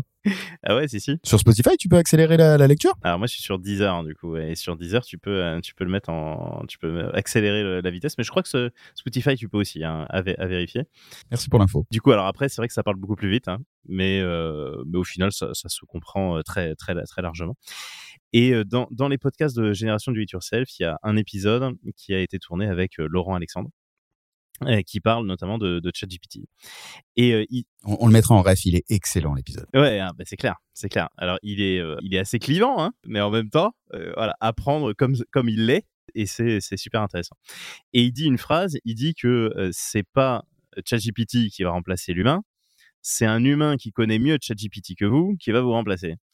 Bah voilà, c'est un peu, je pense, le message euh, que j'ai envie de, de, de, passer aux, confrères, aux collaborateurs aussi, hein, parce que euh, j'ai envie de dire, c'est aussi et surtout euh, par, euh, par les collaborateurs aussi que, cette utilisation intéressante de, de ChatGPT se, se, fera. c'est utilisez-le, euh, soyez performants là-dedans, entraînez-vous, lisez les milliards de, tweets, enfin de X, pardon, parce que là, à, l'heure où nous écoutons, c'est déjà X. Mais j'aime bien aussi, je, je reste sur tweet, c'est pas grave. c'est déjà X. euh, eh bien, il y a, des, milliers de, posts sur le sujet, comment mieux utiliser ChatGPT, comment mieux prompter. Hein, prompter, ça veut dire écrire sa question à, à ChatGPT comment mieux prompter euh, ChatGPT pour avoir des, des, des, réponses plus, plus intéressantes. Euh, bah, tout ça, il faut lire, il faut s'acculturer, il faut s'intéresser. Alors au début, évidemment, euh, on pose des questions qui, qui sont pas forcément super, super intéressantes. Et puis après, on, on, évolue, on avance, et puis les questions sont de plus en plus, sont de plus en plus pertinentes et de plus en plus intéressantes. Donc euh, voilà, voilà mon conseil, c'est euh, il faut y aller. Euh, c'est pas lui qui va vous remplacer, mais c'est quelqu'un qui sait mieux utiliser que vous. Donc soyez la personne qui sait mieux utiliser ChatGPT. Alors qu'on dit ChatGPT aujourd'hui et, et tous les autres et tous les autres IA sur, le sujet. Il y a beaucoup d'infographies aussi hein, qui sortent, qui sont très intéressantes, de se dire, bah tiens, quelle utilisation de quelle IA pour quel besoin? Il y en aura peut-être demain ça. Bien sûr, bien sûr. Bah, toutes ces choses-là, c'est intéressant. Euh, il y, a, beaucoup d'outils euh, gratuits slash euh, pas trop chers pour, utiliser toutes ces nouvelles technologies. Attends, mais même ChatGPT, hein, pour être franc, 20 euros par mois pour la puissance de l'outil une fois que, ne serait-ce que pour le tester. Allez, 20 euros par mois, c'est un déjeuner, euh, une, deux salades à Paris. Ah, c'est ça. Ah ouais, non, c'est une salade à Paris. Au moment où on tourne, peut-être que les choses vont si vite. T'as raison. Et puis 20 euros, c'est pour l'investissement euh, et, et la, la, culture, c'est énorme. C'est indispensable. Et juste en, en, action, tu vois que moi j'ai mis en place assez rapidement pour dédramatiser et évoluer et s'acculturer. Euh, D'une part, évidemment, il y a un canal, euh, un canal Slack ou Teams lié à l'IA. Euh, au sens large, dans lequel tout le monde peut partager euh, les outils, les veilles, les articles, les vidéos, parce que ou les tweets ou les X, euh, ça c'est indispensable. Et dans la réunion hebdomadaire du lundi matin, c'est un, moment de partage sur ok qu'est-ce que j'ai vu sur l'IA la semaine dernière, comment je l'ai utilisé dans mon quotidien? Parce qu'encore une fois, pour moi, sur le métier market, communication, stratégie, c'est indispensable. Dans deux ans, euh, je, je, pense que si ce n'est pas déjà le cas aujourd'hui, tout le monde dans mon métier l'utilisera. Et demain, euh, j'ai des cas en tête, tu vois, qui pourraient être utilisés dans les cabinets d'expertise comptable, qui seraient des missions et qui sont des missions qu'on fait aujourd'hui, quoi. Alors, ils le font pas, euh, ça ne le fait pas encore aussi bien que ce qu'on peut le faire euh, par l'expertise, mais, mais dans deux ans, et vu à la rapidité à laquelle vont les choses, nul doute que ce sera possible. Et hier soir, je regardais encore une vidéo par rapport au, plugin, donc par rapport à ChatGPT. Tu peux venir y, y plugger des des outils en plus qui vont aller s'interconnecter avec d'autres outils. Bref, je te le fais en, deux secondes comme ça, mais euh, c'était une démo en fait de comment il avait branché un plugin qui allait lire sur Q, sur QuickBooks. Euh, donc c'était US hein, évidemment, qui allait lire sur euh, sur QuickBooks et ça te sortait un petit euh, un petit chatbot, tu vois, qui allait lire les données qui étaient directement dans QuickBooks. Donc par rapport à ce que tu disais, pas mettre de données financières. Ok, mais là c'était pour la vidéo, pour le test.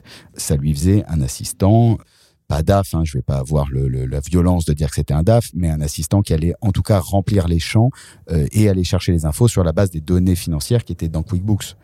Euh, c'est aux US, oui, mais c'est aujourd'hui. Ça arrive, ça arrive vite et c'est important de se, se, se, le prendre en main.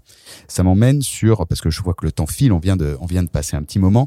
Deux points que j'aimerais voir avec toi parce que tu parlais de ton engagement sur le Lab 50. Le Lab 50, a une place fondamentale euh, dans la profession parce qu'on a besoin de savoir vers où va le métier, compte tenu de toutes les transformations qui peuvent arriver.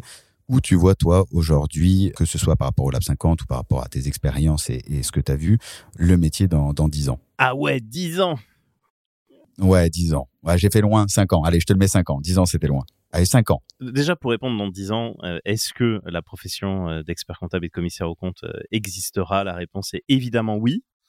Euh, évidemment oui, avec euh, avec quand même quelques quelques conditions. C'est que euh, et c'est tout ce qu'on t'a dit depuis tout à l'heure. C'est se former, se former à tout ce qui est en train d'arriver et de manière très très très globale au, sujet lié à la data. La data, pour te dire, moi quand j'ai passé mon deck en 2012, c'était mon sujet de mémoire. l'utilisation de la, de la, data et du, du, big data. Bon, autant dire qu'il n'y a pas grand monde qui avait compris mon sujet à l'époque. et, que malheureusement, dix ans plus tard, mon mémoire est complètement has-been, euh, puisqu'il n'y avait pas évidemment de ChatGPT, il n'y avait pas, euh, il y avait pas de, de Microsoft Power BI, il n'y avait pas euh, de, de, de, il y avait même pas Power Pivot, tu vois, pour te dire, hein, ça n'existait pas encore.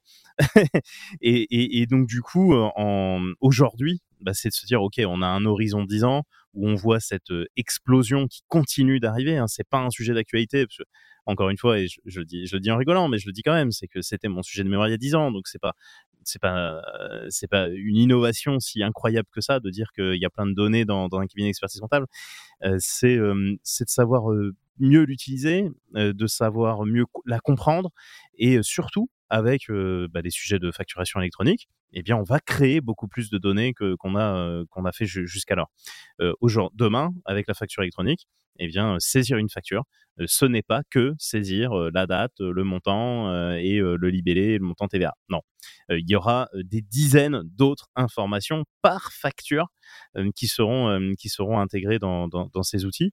Et donc, bah, ces informations, c'est de la data et la data, bah, potentiellement, c'est des informations qui sont intéressantes d'agréger, de comprendre, de traduire pour les entrepreneurs.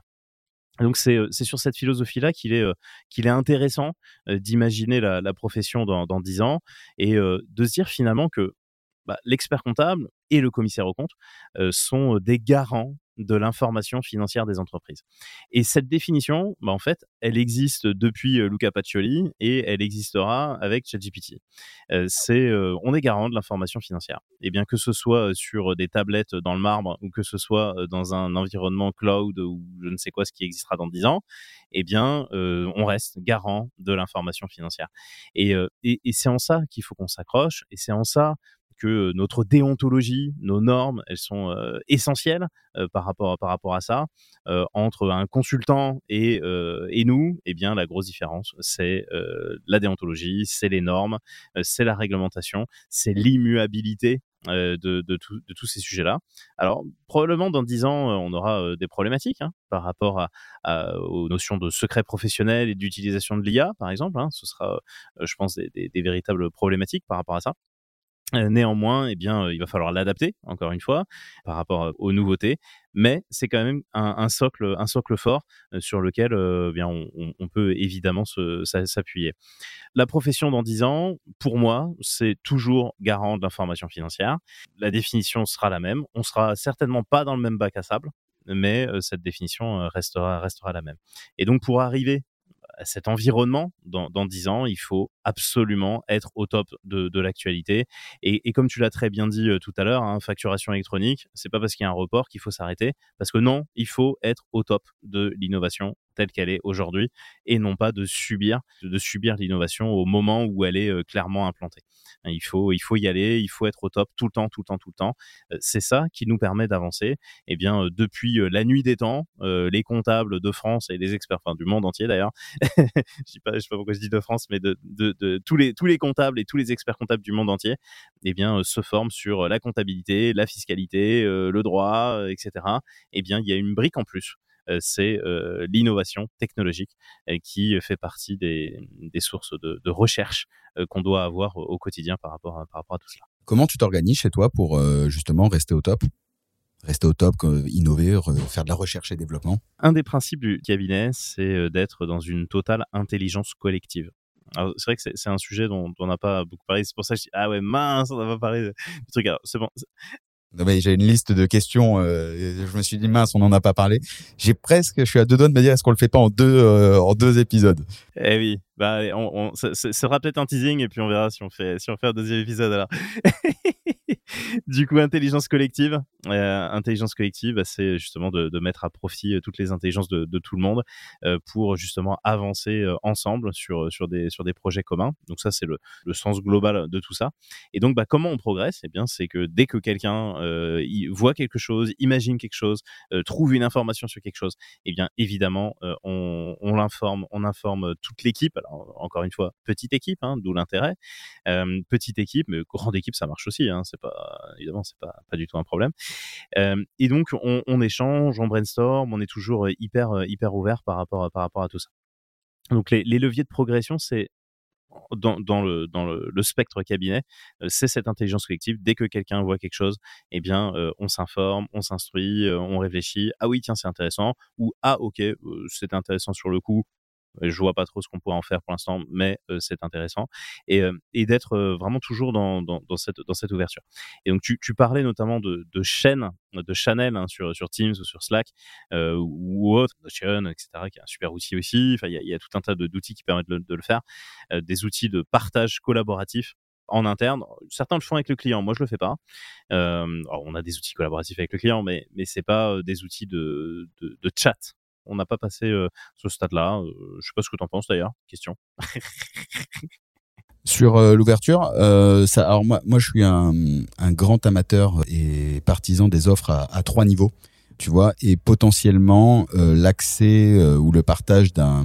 Je vais prendre les, plutôt les sujets de conversation, tu vois, qui vont être un Teams ou un, ou un Slack, parce que euh, Notion, à la limite, je peux donner accès à Notion à certaines choses aux clients, c'est autre chose, mais sur l'interactivité plus rapide, je pourrais potentiellement dans une offre, dans une offre Platinum, l'offre la plus, l'offre la plus grosse, quoi, je te dirais, pourquoi pas donner un accès sur un Slack ou un Teams aux personnes externes.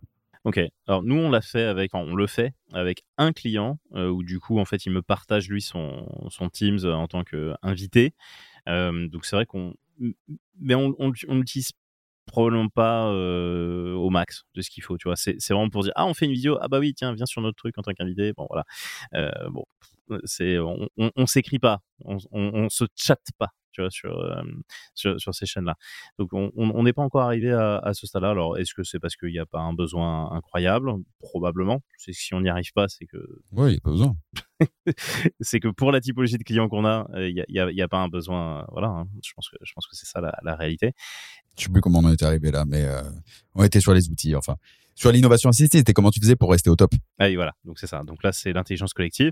Et puis, euh, se, former, bien sûr, hein. euh, se former avec euh, les formations de la profession, les formations de la profession, notamment les formations du, du, CFPC slash des, IRF de, région.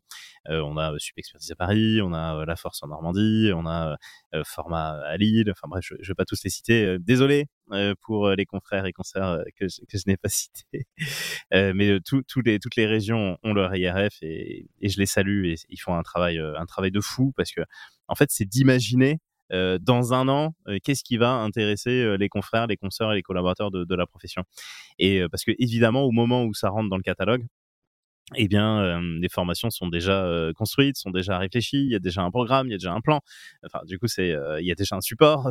il y a déjà des animateurs pour les animer. Enfin, c'est, c'est, c'est, incroyable, quoi. Le, boulot prospectif qui est fait dans, dans, dans, les, dans les instituts régionaux de France et qui, de formation qui sont, qui sont, qui sont, qui sont très intéressantes pour se dire c'est quoi, c'est quoi l'avenir aussi de, de la profession à, horizon, horizon un an. Donc, c'est, tout ça. Et puis, c'est les réseaux sociaux. Euh, euh, c'est LinkedIn, c'est euh, X, c'est tous les, réseaux sociaux qui permettent aussi eh bien de non pas de se former, mais de s'informer par rapport à la réalité, par rapport à l'état d'esprit de certains, comment comment on peut s'améliorer. Et c'est intéressant de suivre les gens de la profession, mais aussi les gens en dehors de, de, la profession. Et ce que je dis euh, souvent aussi euh, aux mémorialistes que, que, je suis, aux experts mémorialistes que je suis, c'est euh, aller regarder aussi les, contenus anglophones pour ceux, pour ceux qui, qui ont la possibilité de, de, lire du contenu en, anglais, euh, notamment les groupes LinkedIn qui sont, qui sont en anglais sur les sujets du management, de, l'innovation, du marketing, etc. Il y, a, y a beaucoup de choses très intéressantes. on parlait de, des bouquins, notamment les Start with Why, etc., qui sont, qui sont super c'est vrai que les contenus en anglais, alors ils sont très américanisés parfois, c'est vrai, euh, toutes les notions de c'est ça, il y, a un truc, il y a un truc, mais en même temps, euh, c'est assez plaisant, je trouve, à lire ce, ce genre de ce genre de contenu. Euh, il y a toujours pour rester sur les sujets management, orga, une super une super revue qui est Harvard Business Review, qui est qui est, qui est absolument géniale. Moi, c'est une revue que, que je dévore.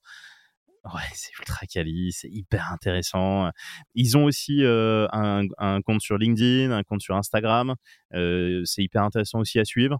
Donc c'est beaucoup plus succinct, évidemment, mais c'est super. Moi, j'adore, j'adore aussi ces, ces, ces, contenus beaucoup plus beaucoup plus courts. Ça permet de réfléchir sur tiens comment on fait, les styles d'organisation, de management, de la stratégie. c'est super super intéressant. voilà, donc je progresse mais est-ce que ça recouperait pas avec notre point du début de, de la curiosité Est-ce que ce serait pas incroyable en fait? Mais c'est fou ça. Mais c'est fou. C'est fou. Euh, c'est la curiosité et, euh, et, et, j'ai envie de dire, c'est aussi l'étape 1 euh, de se dire, OK, on est curieux, on, on, on collecte, on récupère beaucoup, beaucoup d'informations. Et l'étape 2, bah ensuite, c'est de la transmettre et de la transmettre et c'est peut-être le c'est peut-être le, dernier message qu'on pourrait le dernier conseil qu'on pourrait dire c'est qu'est-ce qui fait finalement l'attractivité de la, profession? Bah c'est oui évidemment s'enrichir soi mais euh, l'étape 2 est peut-être la plus belle des étapes euh, c'est de réussir à, enrichir les autres et euh, eh bien ça coûte rien euh, d'envoyer un petit post de temps en temps sur sur LinkedIn en expliquant bah tiens qu'est-ce qu'on a appris aujourd'hui qu'est-ce qu'on a fait aujourd'hui quel quel article tout simplement on a on a lu aujourd'hui et qui peut être potentiellement intéressant. Et tu vois, je me dis que si tous les experts comptables, donc si les 21 000 experts comptables de France postaient un poste par an un poste par an. Ça ferait 21 000 postes par an qui euh, parleraient de la profession comptable. T'imagines un peu, mais ce serait, euh, ce serait absolument, dingue. L'effet cumulé, il est incroyable. L'effet cumulé, il serait, il serait fou. Bien sûr, il suffit que, il suffit que d'un, qu'un petit peu, si chacun fait une petite action, c'est formidable. Et je parle pas des collaborateurs, t'imagines? Non, non, on, par, parle pas encore des, collaborateurs qui sont des promoteurs. Enfin, tu vois, dans, dans une boîte, ton équipe est promoteur en temps normal. Juste parce que je trouve que c'est super important. J'avais fait un post sur ça et parfois on va me dire oui, mais j'ose pas poster, je sais pas quoi poster, j'ai pas la légitimité pour poster, euh, etc. Peu importe. À partir du moment où tu es un expert, tu as des connaissances. Si ces connaissances, si ton poste il aide une personne, du moins, c'est ce que je me dis à chaque fois. Euh, déjà, je laisse tomber mon ego. Je suis pas là à la course aux likes. Ça sert à rien de se dire, je poste, j'ai eu 3 likes, j'ai eu 100 likes, j'ai eu 5000 likes. Peu importe les likes, si ce n'est, ça fait plaisir qu'à son ego et le nombre de vues, ça fait plaisir qu'à son ego. Par contre, si le contenu qu'on veut partager peut permettre d'aider une personne, point barre. Et c'est aussi la raison du podcast et de tous les contenus qu'on peut créer. Et toi et moi, j'en suis sûr. Bah voilà, point barre, ça suffit. Et je suis sûr qu'en qualité d'expert comptable, si euh, y a chacun fait un post sur un sujet d'expertise, sur un sujet, un exemple très simple, tu fais un rendez-vous avec un prospect, il te donne son cas, euh, j'en sais rien, allez, on va prendre parce que je l'ai vécu. Donc un rendez-vous avec un entrepreneur, enfin un expert comptable qui rencontre un auto-entrepreneur qui doit passer les seuils, etc. Il suffit de, il lui a donné deux trois conseils lors de l'entretien. Allez, tu prends ton clavier, tu rédiges trois petits posts par rapport à cette situation que tu viens de rencontrer sur ce prospect, tu la partages. Ça a forcément aidé une deuxième personne parce que si cette personne est dans cette situation, c'est sûr qu'il y en a une deuxième qui est dans la même situation. Mais complètement, complètement. Et ça joue à fond dans l'attractivité, dans le fait que le métier reste euh, continue d'avoir cette confiance exceptionnelle que les entrepreneurs et que les organisations ont avec, euh, avec la profession et que dans dix ans, ça restera euh, un acteur majeur et indispensable de, de la sécurité financière et, du conseil aux entreprises et aux organisations au sens large. Bien sûr, bien sûr. Et ça, me fait plaisir que tu me dises que, que ton podcast a cette, cet objectif-là. Et pour la petite anecdote avec Nathan, Nathan avec qui on fait notre podcast Crazy Skills, ben, on s'est dit, tu vois, pour la saison 1, notre objectif n'est pas d'avoir des centaines de milliers d'auditeurs qui, qui, nous écoutent, mais si on peut aider une personne une personne pendant la saison, eh bien, on aura atteint euh, notre objectif. Et euh, bon, petit spoiler, on a atteint l'objectif au deuxième épisode et on était trop, trop, trop, trop, trop content. Et euh, c'est tellement bon c'est tellement bon d'entreprendre dans, cet objectif là je pense aussi au, au concours d'éloquence avec avec Didier. Bah, l'objectif n'est pas d'avoir des millions de gens qui parlent du, concours d'éloquence. Même si ça nous a fait super plaisir on a eu un retentissement trop bien c'était c'était super. Notre objectif c'était de se dire eh bien les finalistes si ils apportent justement quelque chose à la profession, s'ils apportent une image à la profession, s'ils deviennent eux-mêmes eh bien des porte-parole de la profession, bah on aura on aura réussi. Et bah là on voit eh bien avec Lisa, avec avec Kevin et avec Melissa. Bon Melissa était déjà connue avant, mais mais du coup on voit putain là on a on a eu des, des finalistes incroyables et, et qui portent qui portent la parole aujourd'hui. Et puis je pense aussi à à l'Alliance au-delà bah, avec avec Frédéric, pareil, tu vois, notre objectif, c'est pas d'avoir 500 membres dans, l'alliance, ce qui serait complètement ridicule. C'est de se dire, bah, l'exercice indépendant de l'expert comptable, c'est un exercice qui est extrêmement intéressant, qui est passionnant, et on a envie, eh bien, si on peut aider quelques personnes dans cet exercice indépendant, eh bien, eh bien, ce, serait, ce serait, ce serait vraiment génial. Donc tu vois, c'est et, c'est peut-être aussi le, maître mot de tout ça, c'est que en fait, l'attractivité, c'est pas forcément de faire des trucs en, grande pompe. et, qui satisfont son, propre ego personnel. L'objectif, c'est de dire, bah voilà, si, si je peux aider déjà une personne, bah, c'est trop bien. si je peux être attractif pour une personne, bah, c'est trop trop bien. sans, sans chercher un résultat tout de suite. le résultat, bah, bien souvent, il arrive, on s'y attend pas trop. Et, c'est vraiment ce qu'il y a de mieux. C'est ce qu'il y a de plus beau, finalement, dans, dans l'entrepreneuriat positif et, et la recherche d'une belle attractivité. Je vais laisser ça en mot de la fin parce que sinon je vais rebondir et on est reparti sur euh, on est reparti sur deux heures et on a déjà euh, on a déjà découpé. Non, mais j'ai encore plein de sujets. On, se fera, on va se faire un deuxième épisode, c'est sûr. Et eh ouais. J'ai très envie d'aborder la gestion du temps. On pourrait aller encore plus loin sur l'attractivité. Mais oui. Ben ouais, je sais. Je, non mais je sais, je sais. J'ai j'ai la liste de questions non préparées par ChatGPT, mais préparées par notre travail en amont, mais de tous les points qu'on voulait voir. On, refera un deuxième épisode, c'est sûr, parce que sinon, on est parti sur un fleuve. Cyril, est-ce que tu veux quand même rajouter quelque chose? Bah, en fait, tu sais, as parlé de gestion du temps au début de l'épisode. Tu vois, si ça se trouve, euh, certains de tes auditeurs attendent euh, une réponse depuis, depuis, une heure et se disent, mais oh, bah, du coup, s'il faut attendre la saison 2. Et puis, tu as raison, c'est vrai. On a dit qu'on en parlait, on va en parler parce que, mine de rien, et puis c'est pas grave si l'épisode il sera plus long, on fait ce qu'on veut. Si tu as encore du temps, tu as encore du temps? Non, mais c'est pas grave, on va. Justement Ouais, parce qu'il y avait ça aussi quand même. c'est justement le sujet. C'est que, euh, en fait, le temps, il y a il y a peut-être une première règle, et c'est une première règle euh, dont, on parle souvent avec, Nathan, justement. Euh, c'est de se dire que finalement, pour un projet, le projet, il dure le temps qu'on lui alloue. Et, et ça, c'est une règle qui, est, géniale et qui marche vraiment pour tout. C'est que bah, si on n'a que deux heures pour faire un projet, bah, le projet, il durera deux heures dans la qualité qu'il est sur deux heures.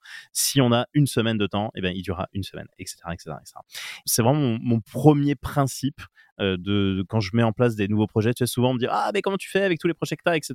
En fait, je m'alloue du temps euh, par rapport à un projet.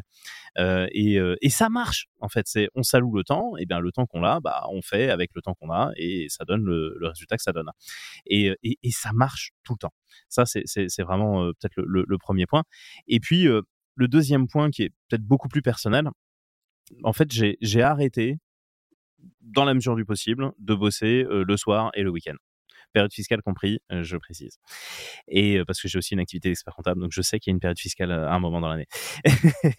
et ça, tu vois, c'est alors sauf exception, qui peut arriver, évidemment. Il y a un truc, il y a un machin, il y a, il y a un événement où il faut absolument échanger le soir. Il y a un super, un besoin super important pour un client et donc bah il faut vraiment le faire le lendemain et vraiment la personne n'a pas pu anticiper. Donc vraiment, on est là pour l'aider à ce moment-là. Évidemment, on est là le soir, le week-end, peu importe quand, évidemment. Mais sur le planning, il y a plus de trucs soir et week-end. Et du coup, ça, ça, ça a amené un effet secondaire qui est en fait d'amener non pas un planning sur un mois, sur trois mois, mais moi, à titre personnel, sur un an. C'est-à-dire que là, mon planning aujourd'hui, eh bien, euh, euh, j'ai des trucs qui sont mis pour fin août 2024. Bon, bah, ok. Et, et, ça aussi, tu vois, on parlait un peu des, des, des, trucs un peu choquants du début. Bah ça, ça m'a un peu choqué au début. Ça m'a un peu choqué de me dire, mais, oh, mais attends, mais euh, et puis d'appeler les gens, dire, bah non, en fait, ma prochaine dispo, c'est en mars 2024. Ah oui, on, est en août 2023, pardon, pendant l'enregistrement. Ouais, c'est important de le préciser. Ouais. Mais t'as raison, hein, pour avoir la temporalité, c'est vrai. Oui, bah, euh, c'est bon, c'est dans deux semaines, mars 2024. Oui, d'accord, mais non, pas du tout. je, viens de le dire en, mettant des temporalités. C'est vrai que c'est important, du coup, de dire qu'on est en août 2023. Mais tu l'as dit qu'on était à la rentrée, euh, du coup, on est encore, on est encore tout beau et tout bronzé, c'est vrai. Et donc, du coup, de se dire, bah, en fait, voilà, je me projette à 12 mois, bah, c'est OK, en fait. C'est hyper OK de, de faire ça.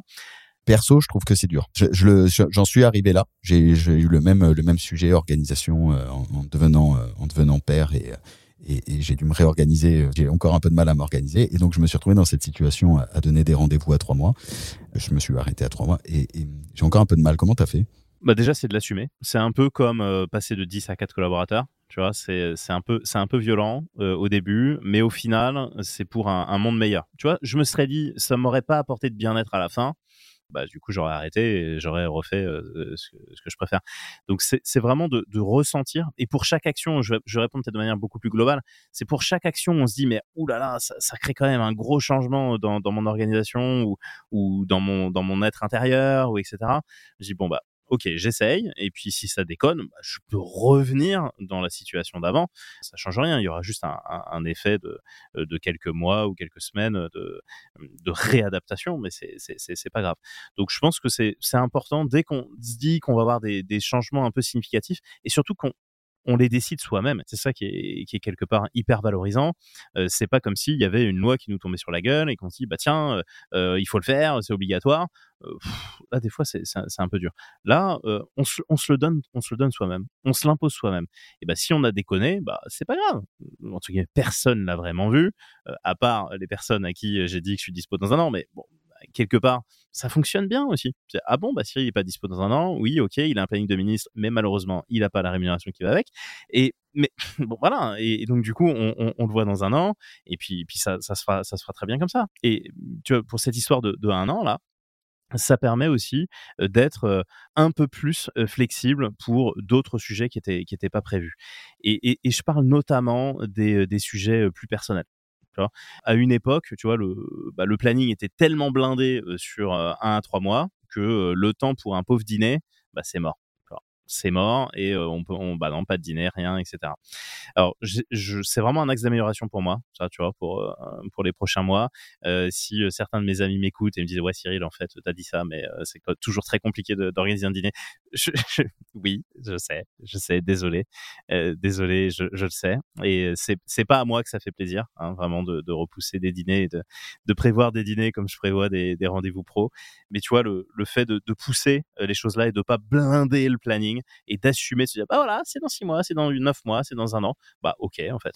c'est ok et, et, et c'est pas grave en fait, ça peut se faire comme ça. Et donc du coup, pour répondre à ta question de comment je fais pour l'avoir assumé, bah, c'est de me dire bah en fait aujourd'hui je suis mieux que avant où je courais tout le temps, tout le temps, tout le temps après après le temps. Ok, bah je vais tester. Prochain rendez-vous de la personne qui m'écrit, c'est dans un an. Je ferme mon calendrier. Non, non, mais c'est intéressant. C'est vrai que pourtant, c'est des choses que je pense savoir et sur lesquelles je travaille. Mais au moment où je où j'envoie le message, désolé, j'ai pas de dispo avant. C'était, on va dire, allez, avril, mai, juin, ça a été extrêmement chargé. Et je disais, j'ai pas de rendez-vous avant septembre. J'avais un peu de mal à l'assumer, alors qu'en fait, t'as raison. C'est juste une question de, de, de recul. Et puis les personnes à titre professionnel, hein, qui ont vraiment envie de bénéficier de ton service et, et, et de tes compétences, etc., eh bien, euh, peuvent, euh, peuvent attendre quelque part. Oui, dans tous les cas, ça, pour le coup, sur la partie lancement de nouvelles missions, c'est quelque chose que j'ai totalement accepté. Il n'y a pas d'urgence. On parle de sujet de, de fond dans ce qu'on fait. Donc, la personne qui est trop pressée, je vais même te dire, c'est quasi un warning. Je suis bien d'accord avec toi. Ça, c'est un vrai conseil. Ça, c'est un vrai conseil. Quelqu'un qui dit j'ai besoin de vous demain, ah non, en fait, je suis pas dispo demain. et, et, même si je suis dispo, je suis pas dispo. C'est pas euh, de la veille pour le lendemain euh, qu'on appelle pour un sujet qui clairement était existant. Euh, donc c'est soit qu'il y a eu un problème avec d'autres avant, ou ah, donc ça, ça fait partie de la sélection aussi hein, quelque part. Hein. Je dis pas que je fais exprès de proposer des rendez-vous. Évidemment, ça peut m'arriver de, de, de, donner des rendez-vous beaucoup plus rapidement que ça. Si je sens qu'il y a ouais ouais, mais c'était hyper urgent, machin, ouais, ok, bah tant pis alors. Je, je suis pas en mesure. Ça, c'est du tips d'organisation. Ça, c'est du tips de gestion de temps. Parce qu'avec tout ce que tu fais, OK, donc c'est ça le secret. Bah ouais, et au final, il y a des projets bah là qu'on imagine sur, sur, 12 mois. Un autre truc, et ce sera peut-être le, le, dernier des derniers des derniers. Tu vois, je, tu vois, je suis en train de penser aux auditeurs qui disent Putain, ça y est, c'est le dernier. Ah bah non, en fait, non. Euh, en fait, il y en a encore un. Ça ne s'arrête pas. Restez jusqu'au bout. Et ouais, mais ce qui est bien, c'est que les auditeurs, ils voient le temps final, alors que nous, non. Exactement. Donc ils savent en fait. Tu vois, ils disent ouais c'est le dernier. Attends, il reste une demi-heure. Ouais, exact. Ah c'est ça que t'as raison. oui, ça ouais, c'est vrai. Vas-y, le dernier. Allez, cette fois c'est le vrai dernier.